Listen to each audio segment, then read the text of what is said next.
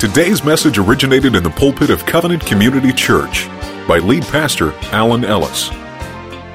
Covenant Community Church lives to glorify Christ by making disciples who are growing in relationship with God in worship, then with the church in fellowship, and with the world in witness.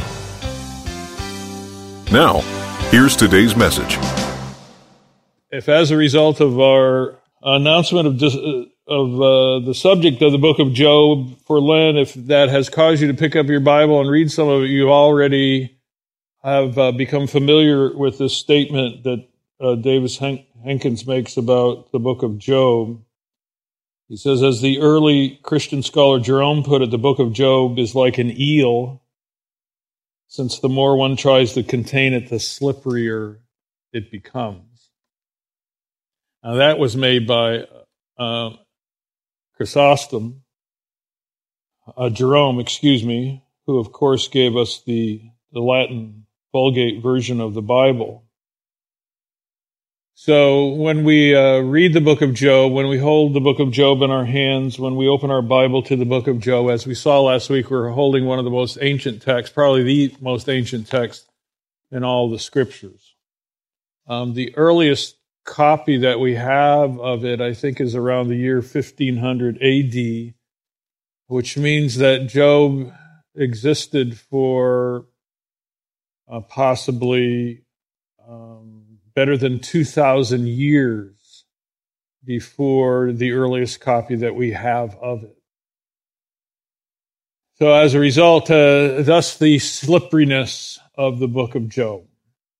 I would caution you if you're going to read the book of, of Job uh, that there are really answers for the the question concerning uh, human suffering. Of course, we've called this series "Sacred Suffering" are really not contained in the book of Job. If you're looking for answers, uh, you're better off to go to the New Testament for the question of suffering, which is something we intend to do uh, during Easter. Um, but Job does provide us uh, an honest exploration of the issue.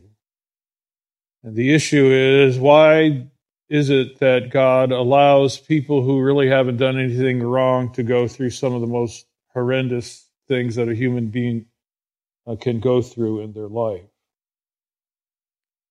So we uh, will spend the time during Lent exploring the issue and anticipating that on Easter Day and an Easter season following that uh, Jesus will more fully flesh out the answers to the questions that have been raised uh, during the season. But if if you're reading through the book of Job, a simple understanding or a way of dividing the book of Job uh, is this: uh, it's kind of like two slices of very thin bread which contain a very thick sandwich content of multiple and diverse items.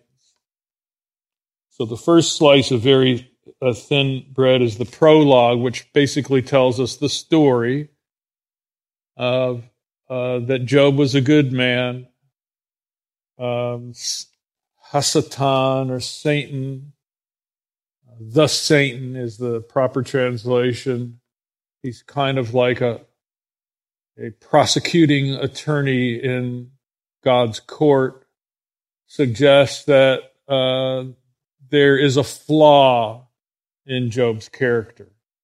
And the flaw that the saint suggests to God is that Job only serves you because he gets all this good stuff. He's got a wonderful family. He's the richest man in the world, all this stuff. That's why he serves you. And that if you take that stuff away, Job won't serve you anymore. And really, we, we talk about Job's test and Job's affliction, but really this is, uh, the Satan is really putting God in the dock, putting God on trial. And so God uh, takes up Satan's offer and he says, okay, you can take everything that he has. So, 10 funerals later and going through the bankruptcy courts, um, Job loses everything, and yet we get to the end of chapter 1 and we see that Job still maintains his integrity. Satan comes back. Now, this is all in the prologue and says, Well, you didn't really let me get under his skin. You know, we have that phrase, that person really got under my skin. Skin, you see, is what that, that living organism, epidermis, that protects us. It protects what is beneath. And Satan says, you didn't really let me get under his skin to the real, the vital organs of Job's integrity. If you let me get under his skin, then I can guarantee you that he's going to curse you to your face. And God says, okay, you can get under his skin, but you can't take his life. And Job is afflicted with boils, which is no one exactly knows what that affliction is, but they can certainly describe it. Um, it, it would be as though a corpse is rotting, but the corpse is still alive. Uh, kind of the Walking Dead kind of thing.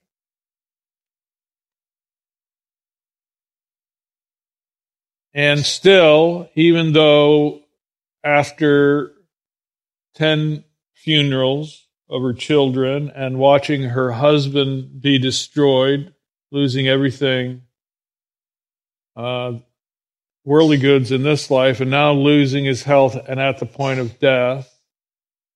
His wife says, just curse God, Job. Apparently, I'm overwhelmed by the information that I'm perceiving here, but apparently you have done something so horrendous that God is mad at you. There's no way back.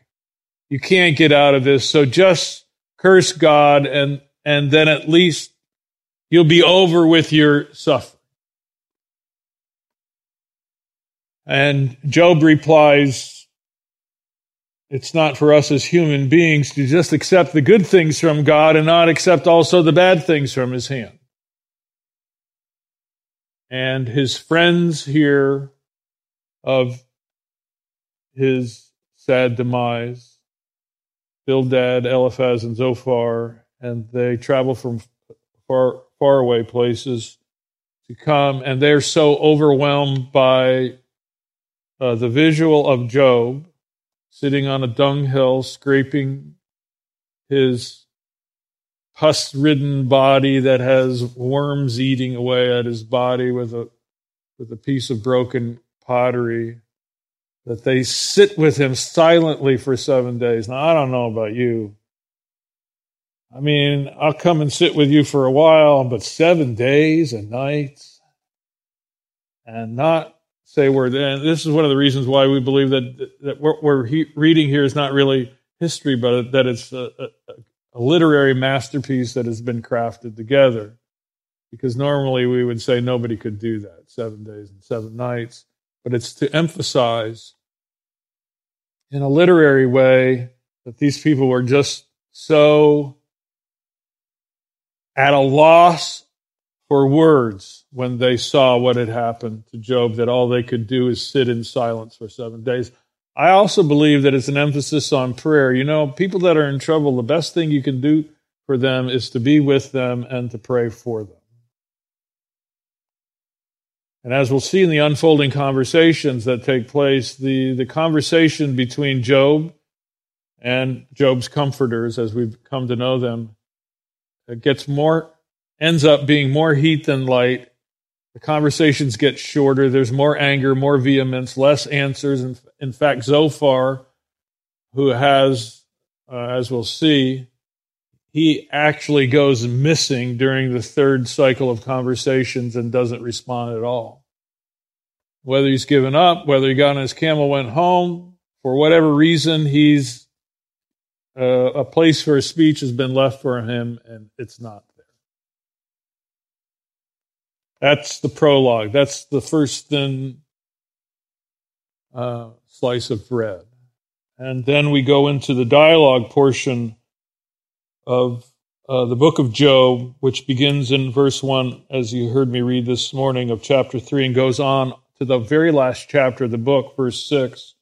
And then we have the epilogue, another thin piece of bread. And, and most people, when they say they know the story of Job, Job, they've eaten, they've eaten those two slices of bread. They know how it began. They know what happened to him. But let's skip that meaty stuff in the middle and let's get to the end where the good stuff. And if that's your book of Job, how can I say that? Say this. It's not my book of Job. If you just want the, you know, uh, I went searching online, Google for movies on Job. This maybe we could find something to show on Good Friday night that would kind of visually display. There are no movies on Job. uh, to speak of. I think it would gr- make a great movie. It would probably make a better movie than Risen, we shall see. But that's the Job that most people know. Uh, most people know about two and a half chapters of Job, me included. And what's in the middle yeah, there were a bunch of people whose names I can't remember, and there was a lot of talk, and then God shows up, and but it's it's all good. We do not know. Our culture does not, you know, that's become a very popular phrase in our culture. It's all good. Our culture does not have one iota of understanding of what that phrase encompasses. When Christians sing, God is good all the time, all the time is good, most Christians don't have one iota of understanding what that means. That means in the good times and in the bad, God is good all the time. All, all the time, God is good.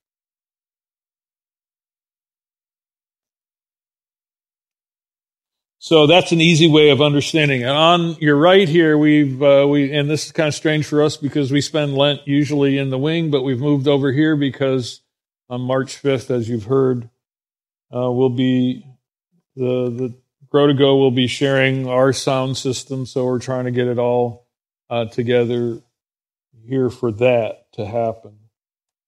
Uh, but on your right, you see um, this is this is actually plate number two. It, it's entitled "Satan Before the Throne of God." It's a watercolor uh, that was painted by a man by the name of William Blake, who lived between a British poet and artist between 1757, died in 1827. He was, as history bears out, a man of ferocious intellect and vigorous imagination. He was not what you would call an orthodox Christian in any respect, in many ways. He was unorthodox. I don't think that, but I may not know enough about him. I don't think that he was heterodox. Um, but I, I think that there were some aspects of his uh, devotion to Christ and his understanding of Christianity that made a lot of people kind of wonder whether he was, in fact, a Christian. As I said, he was a poet, but he was also a theologian. He was an engraver, which means that you take a small kind of steel tool and you'd take a copper plate and you would carve into that copper plate in reverse the image that you would want to present so that the carvings that you would make in the plate once it was wiped over with ink and then carefully wiped off so that only the ink remained in the recesses of the carving and then a piece of paper was laid uh, was laid over it and it was impressed and that that was the engraving process so think of the not only the ferocious intellect of the man but the the talent the skill of the man that he was capable of doing this, not only an image in reverse, but also the writing on the that surrounded the borders of these images. He also wrote in reverse. Can you imagine spending hours and hours on a plate and making one wrong move and you would have to start over again? So there are 22 plates uh, in this series for the book of Job. And the interesting thing about it, about this is that the watercolors came earlier in his life. And then later on in his life, around 1825, just shortly before he passed away, he kind of cemented uh, the images in the engraving versions. And what uh, I will do for us is that this week I will, Lord willing, um, print out all 22 engravings on sheet size papers so that you can take a you can take a look at his illustrations of the book of Job from from the opening cover plate right to the end and see the sequence of the story and how Blake understood it.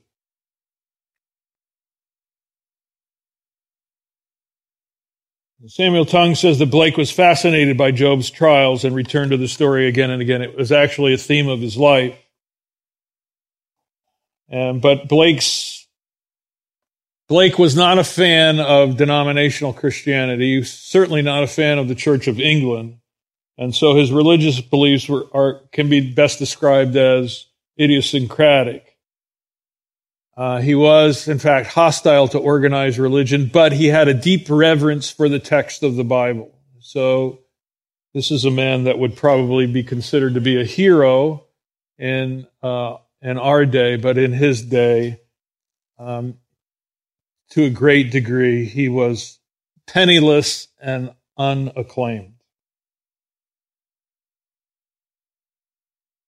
So I, I want to show you this engraving, and well, the next slide will show a closer up. up but this is the the cover page for uh, Blake's illustrations of the Book of Job. This is the title page, and then follows 21 numbered plates. This plate on this watercolor is the watercolor of plate number two. Um, so plate number one can be seen in uh, better in this. This is, as you can see, this this is Job and his wife under a tree. All ten children are gathered around him. The sons on his left and right, his three daughters uh, closest to both Job and his wife.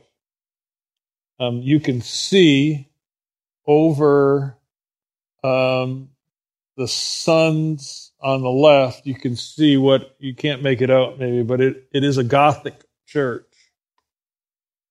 Um, Blake is making a commentary here.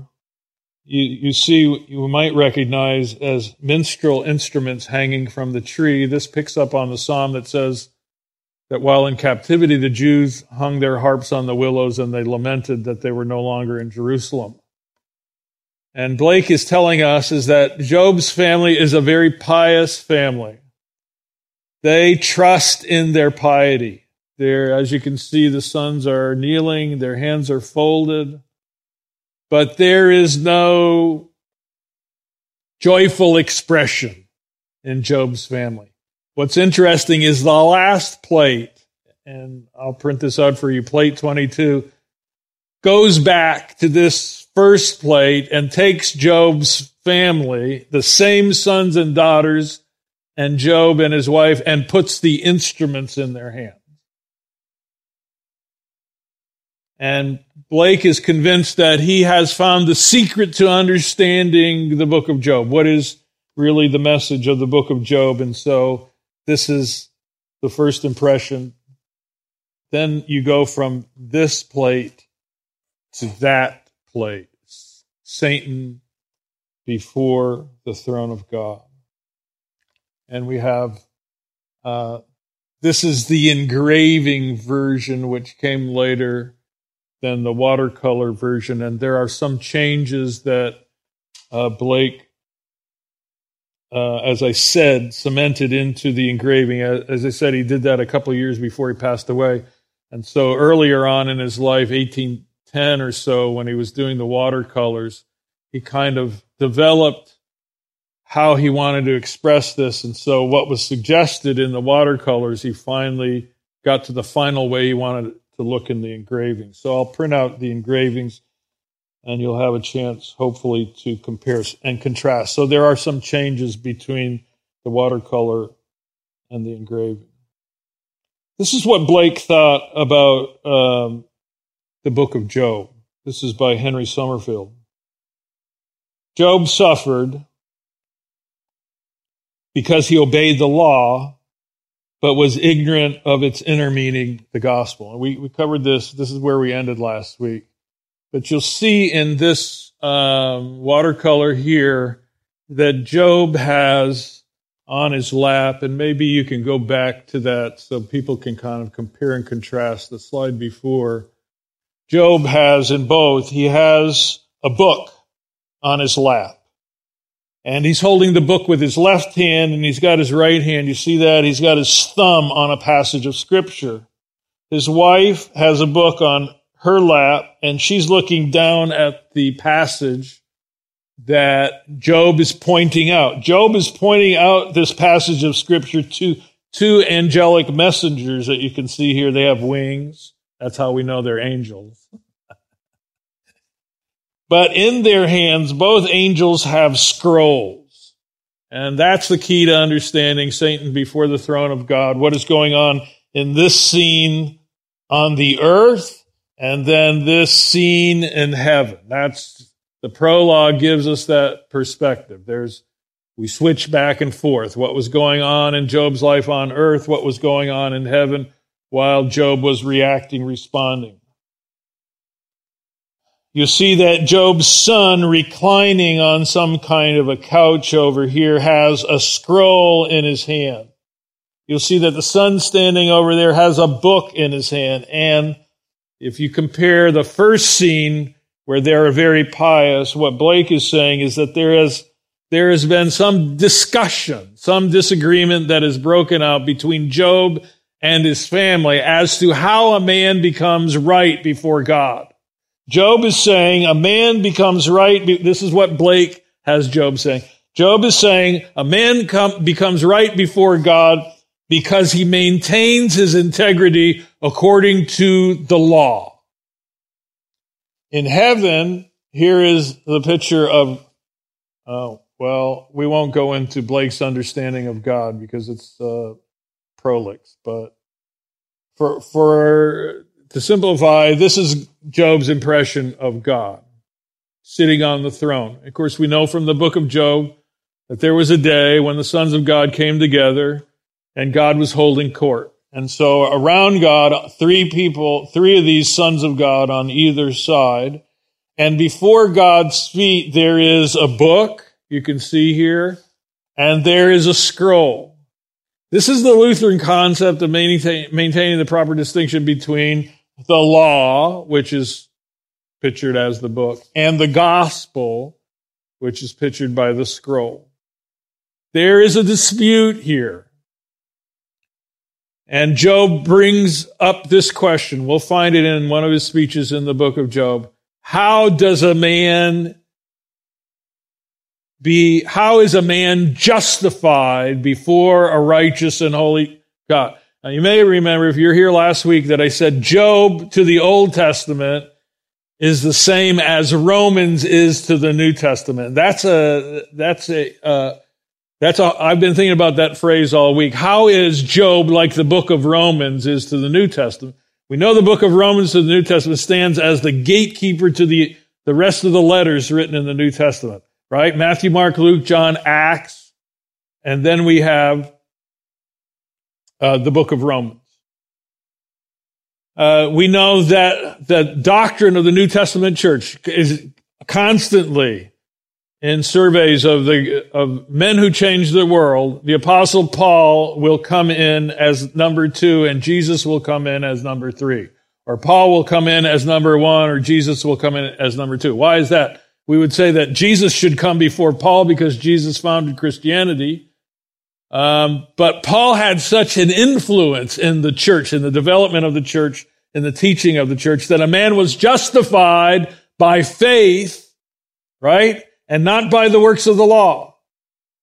Now, when we think about it in the book of Job, this is the, this is the same dispute. How is a man justified before God? Is he justified by the rightness of his actions? Or is he justified by the mercy of God? Job is saying, Blake has Job saying here, look, I'm pointing out this passage. It was called divine retribution. Even in the New Testament, we still have it. The apostle Paul quotes that verse of scripture, whatever a man sows, that shall he also reap. Job says, this is, this is how God works. If you do the right thing, God will bless you. If you don't do the right thing, God will not bless you.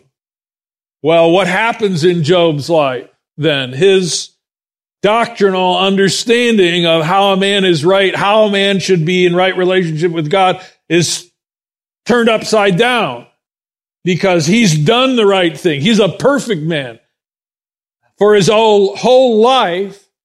And then his, he is being treated by God as though he is the worst of the wicked.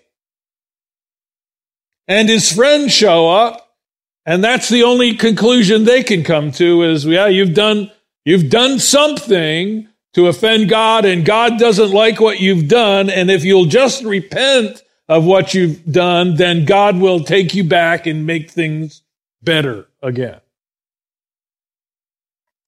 Uh, that was Job's doctrine. His children, you see the dispute that this son here has a scroll in his hand, as, as often young people do question the traditional values and ways of their parents and their grandparents. This is the story that Blake is telling us. So here, then, what are the other figures and the figures in, in, in heaven? Uh, Blake uses, and I, I, hope that it's not offensive to you. It's not meant to be offensive to you, but Blake uses nudity as a way of portraying innocence. And typically, in any in any kind of artistic presentation, nudity is used in that way. Satan, Hasatan, the accuser here is leaping across heaven and in his wake, this is why, uh, why Blake is loved by so many. He has this hellish kind of flamework that is kind of the road that he's flying across. And his left hand is higher than his right. The left hand is the hand of uh, subterfuge. The right hand, uh, we we we welcome you into our church and we give you the right hand of fellowship. Most people, when we shake hands, we extend our right hand. It's the covenant hand. But uh, Blake is saying a lot here about left hand being sinister, right hand being um, right with God. So this fellow here is one of the sons of God. He has a book in his hand. He's looking at Saint Hasatan, the Satan, and he is supporting Satan's accusation that Job doesn't serve God for nothing. Job is serving you, God, because you're giving him something. And he's got a book in his hand. He's leading, as is pointed out, with his left foot. These two sons of God over here who have a scroll are against uh, the Satan's accusation. They are arguing against uh, this idea that a man is justified uh, by his works. That that's that it's just an even exchange. It's a quid pro quo type thing. You do the right thing, I'll bless you. You don't do the right thing, I won't bless you. Job, you're not being blessed, so you must have done the wrong thing. That's the argument that the friends uh, present in in uh, eight speeches. Job's responses in ten. You say, what are these faces here? These are the faces again replicated of Job's wife and Job himself caught up in the fiery maelstrom that is about to befall them. It's really as was said, uh, one, one guy said it's the most intriguing of all the plates of, of the 22 plates. If you understand, if someone explains to you what's going on in the painting, you look at the painting and visually you can take in in one look what textually it might require you an hour of reading to understand. You can look at the picture and now the full impact in, in a full orb kind of fleshed out way hits you visually. It's like the difference between reading a book and going to the movies.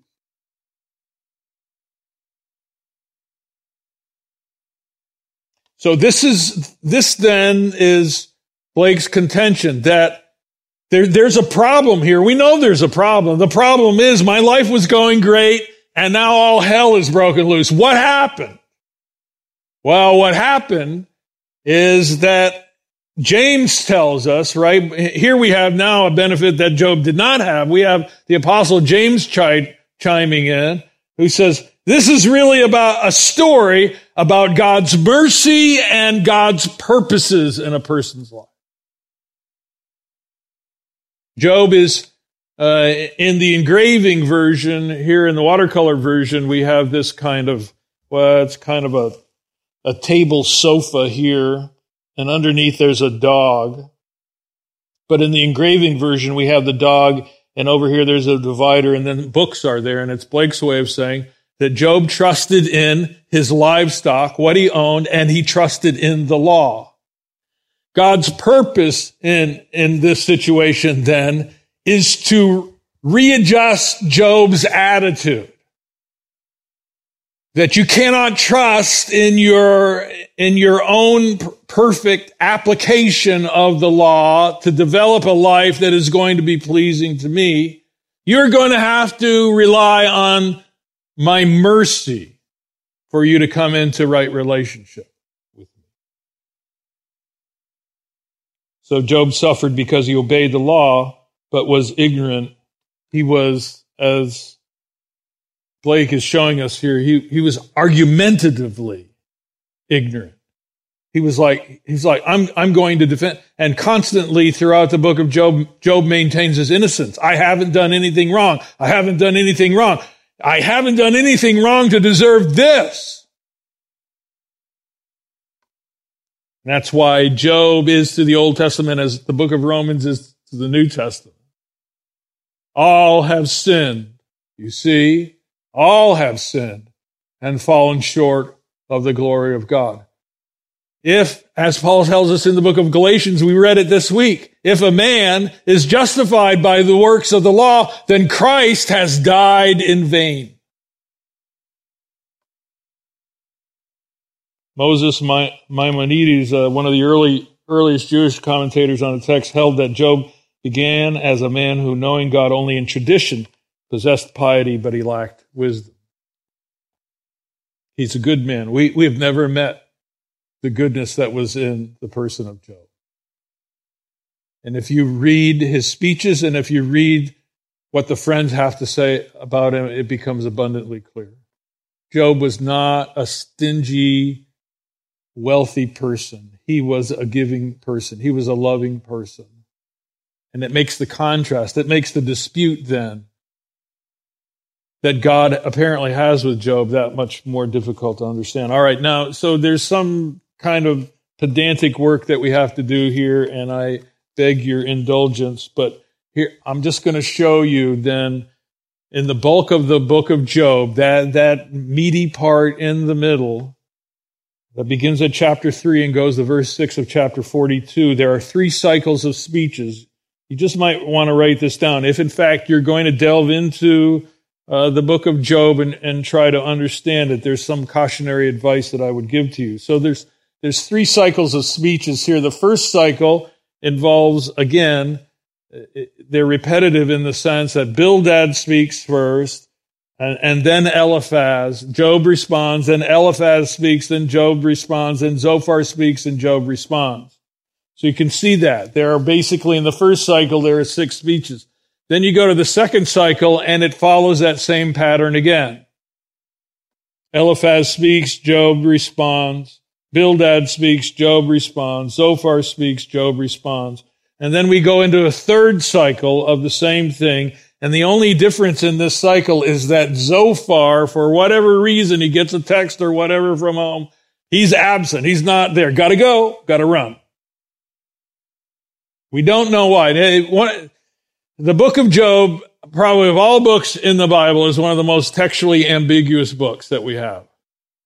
Uh, the scholars take a look at it and they say, ah, there's something missing here. No, uh, Job wouldn't have said that. Job 28 is a, is a, is in the ESV, it is Job's praise to wisdom. But Job's praise to wisdom in chapter 28 is unlike what he said before in the book. And so there, there's lots of there are, there are ver- passages, if you saw, if you, you recognize, as I read Mitchell's version of chapter three, that he skipped two verses because he don't, he doesn't think that those verses are legitimately belong to the text. We won't get into all that, but it could be that Zophar's speech just went missing. We don't know. So let me give you just, and I will do this as quickly as possible. It's 1226. Just give me about five or 10 more minutes and then we'll be done today. This is Francis Andersen, again, the number one commentary on the book of Job. He's talking about, he, this is his advice at the beginning. If you're going to read these conversations between Job and his friends, remember this. He says, it is hard to know what to call this section. He's talking about what begins in chapter 3 and ends in chapter 42. He says, quote unquote, discussion makes it sound as if some scholars are talking about a problem. You know what? You, you go, you, your friend is at the hospital. You receive a frantic call. Um, we've been in an accident. You go to the hospital and what do you, you sit down beside your friend and you say, hmm, now theoretically, what does this imply about your relationship with God? We all know that that is not the time for it. But after seven days, you see, that's, that's what we have in the book of Job. After seven days, when your friend may be struggling, maybe with a loss of a loved one, with bad news from the doctor, a million and one things right? Even now, God may be having a conversation with the saint in heaven and say, have you considered my servant? And I'm like, you know what? Jesus, I love you, but don't be talking about me. Don't be talking about, don't be suggesting that I'm the guy that Hasatan should take a look at. Just leave me alone, God, okay? And Job basically does, says this. He said, he accuses God of being a watcher. You watching everybody, God. You're watching for people just to mess up. You have, you, you and I have never heard a person praying as honestly and passionately and as angrily and as full of much pathos and lamentation as we have in the book of Job. That's why the book is valuable. You know when when we heard Job say it in the beginning. He he did not curse God, but he cursed the day on which he was born. He he's actually appealing to God. Let, let's go back in a Genesis 1 kind of way. Let's go back in time, God, and let's just undo the day I was born. Just let me die on the day that I was born.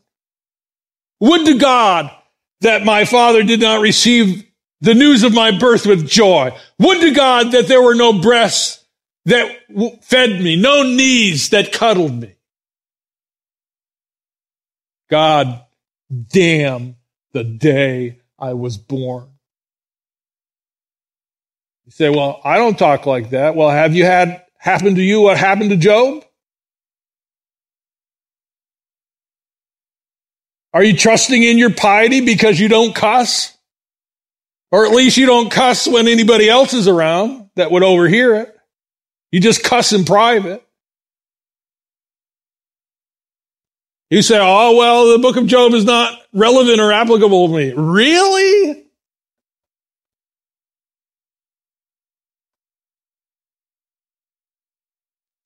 So we can't call it a discussion. That, that's a little bit too pedantic. Makes it sound as if some scholars are talking about a problem.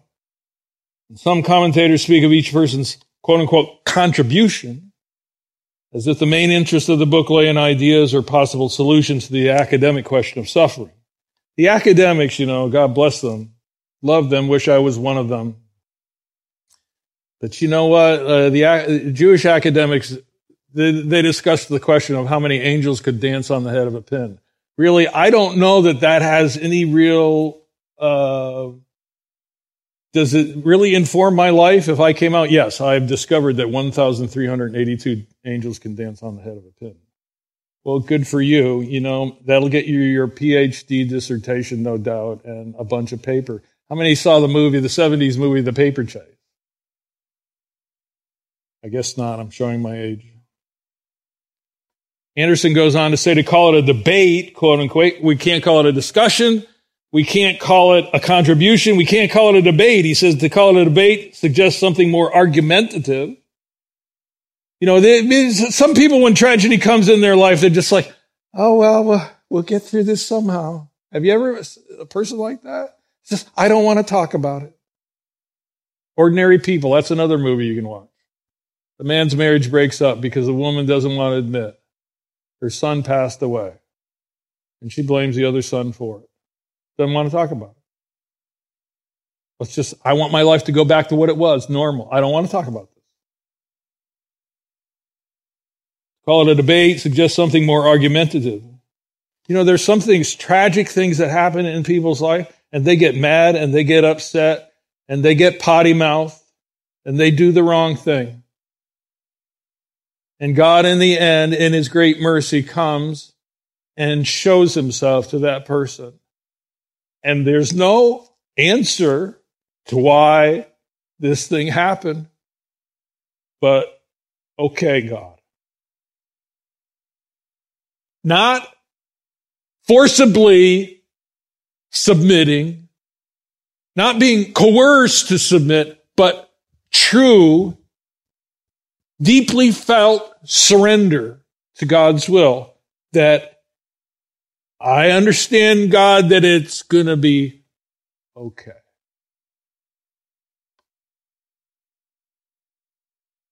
So you can't call it a debate because this also conveys the wrong impression of an intellectual exercise. The speeches are too long to be called conversation or even dialogue, which is what we, the handle that we use.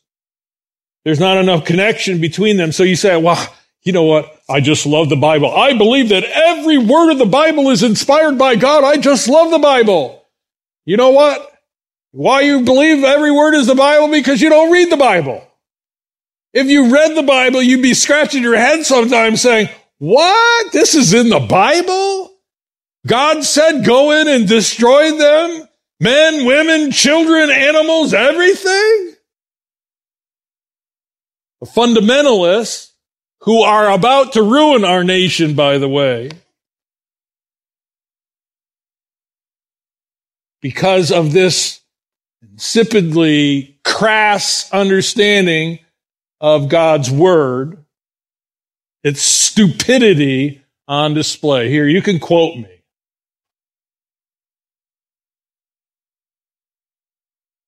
Because they have their canon of scripture and their canon of scripture is a well-worn path through the pages of Holy Scripture, favoring what supports their assumed positions and ignoring those passages that might militate against them. You know what God has to say about Bildad, Eliphaz, and Zophar when he gets to the end?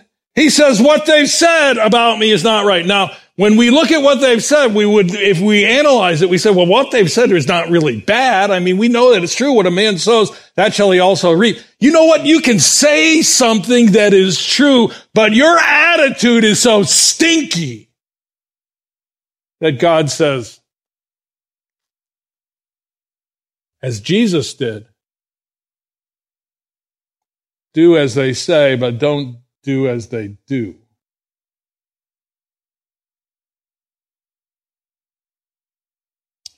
Oh, yes, it's quiet in here now.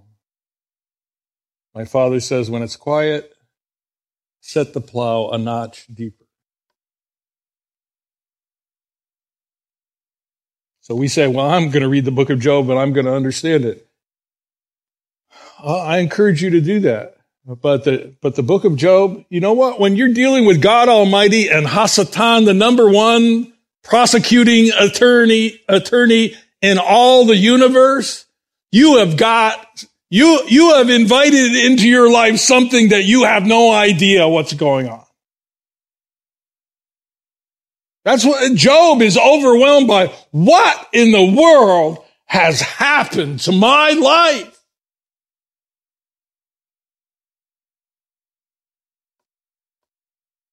The next slide said, an audience is implied. So whoever constructed this middle poetic session, whatever we want to call it, we'll call it dialogue for lack of a better, better term. He's writing because he's writing for you. When you read the book, he's writing for you. Nobody, there, there, nobody wins this argument. Nobody really even, there, it's hard to connect the speeches one to another. We would like, you know, state your premise, then state the supporting evidence for your premise, then come to a conclusion and apply it to the book of Job. That's our neat way of arguing. That's not in the book of Job. It's messy. It's just like when something bad happens to you, you'd like to have somebody come in your life and just say, well, now this is what happened and this is why this happened and this is how you're going to get out of it. And God's a good God all the time, all the time. God is a good God. And sometimes messy stuff happens to us and nobody can explain it. And you say, well, that's not the Christianity that I want. I want a God that's understandable, that explains himself, that gives me rational reasons to serve and love him. You are Job. You are trusting in your own self-righteousness.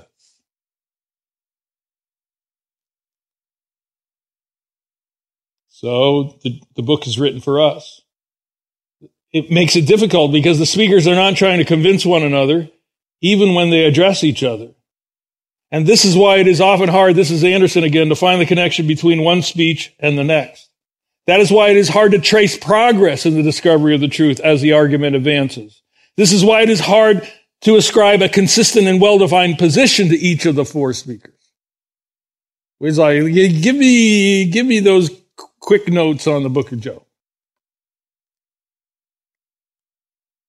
Again, he goes on, there's no use of formal logic. This is a man who knows the book of Job like the back of his hand in the original language. There's no use of formal logic to test the validity of the assertions made. The seemingly undirected discussion is truer to life than the studious pursuit of a theme by characters who are merely the author's puppet. The speeches are often emotional and sometimes resort to personalities. Job comes out one day and says, you guys are so smart. But I want you to know that when God was handing out smarts, he also gave me some smarts. Yeah. It's like a conversation we would have you know, where, where nerves are raw. People are pushed to the edge of their existence. Andersen says, we we cannot often find in one speech a direct reply to the one immediately before, making one a clue to the other. Have you ever been in a conversation like that? Everybody's talking at the same time. I've, I've done that so many times conversation with Judy, Judy will say, George, stop talking because I want to hear what Alan says. Or Judy says, Alan, stop talking. I want to hear what George says. Well, she doesn't say that very often.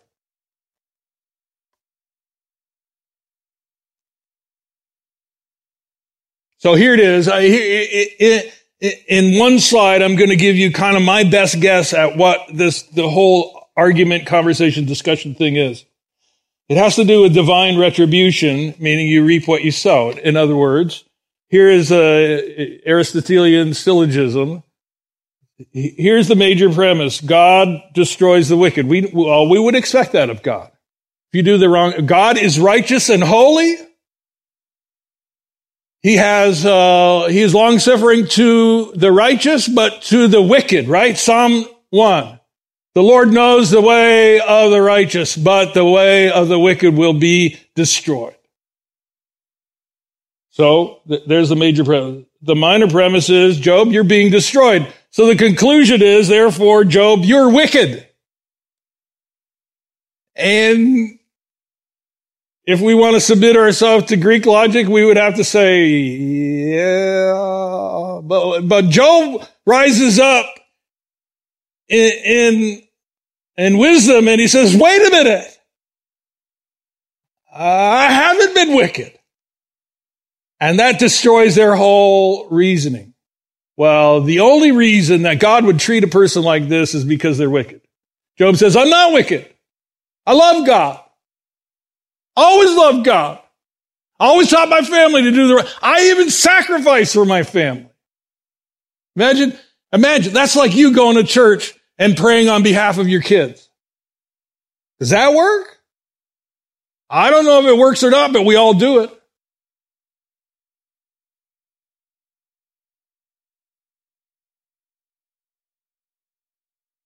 So if we could summarize their argument, we would say that jo- Bildad, then under this scheme of divine retribution, in other words, Job, you've done something wrong, you need to repent, and then hopefully God will bring you back into his quote unquote graces.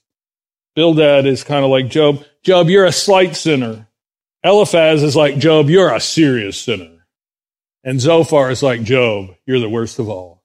You are a secret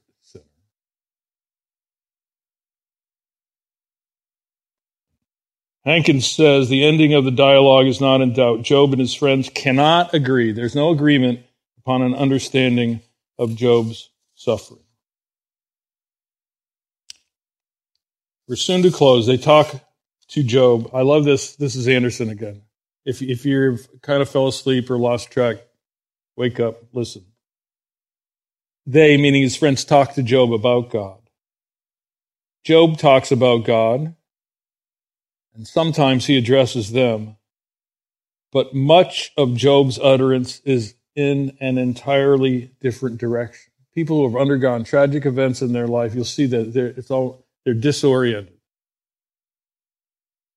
The president of the Jaguar Club, his grandson, they were in New York City, and his grandson got the feeling badly. They were in a hotel. The hotel called for a doctor. The doctor came, and he was just like, I want to go to bed. I want to go to sleep. I'm tired. The, the hotel doctor came and uh, said, No, there's something seriously wrong there. They, they took him to, uh, is it Sloan Kettering? Which I, I said to Bob, his wife died. He asked me and Christy to come and hold kind of a memorial service, a short memorial service for, for her at the end of the reception. I said to Bob, somebody was watching over you at day, Bob. And he said, yep, you're right. said the, one of, one of the handful of doctors in the country who was a specialist on what had afflicted Brandon, he had gotten an infection that had invaded beyond his sinuses and into his brain. And he happened to be in the hospital at that moment when they took him. And this had the potential. It was, it was a devastating disease infection. They took the whole top of his head off and created a 3D image of his skull so they could construct titanium plants to put his head back together.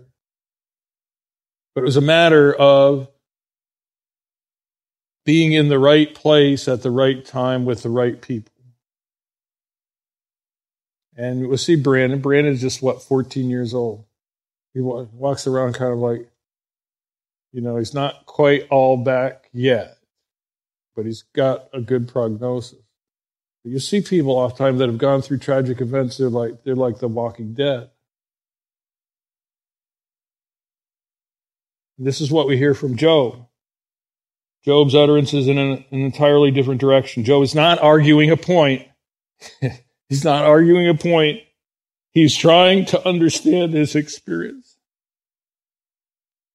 Hence, he often talks to himself, struggling in his own mind. He's also trying to retain or recover his lost friendship with God. And he appeals to God again and again. His prayers may shock his religious friends. You heard his opening prayer, the opening salvo in chapter 3. It is a shocking.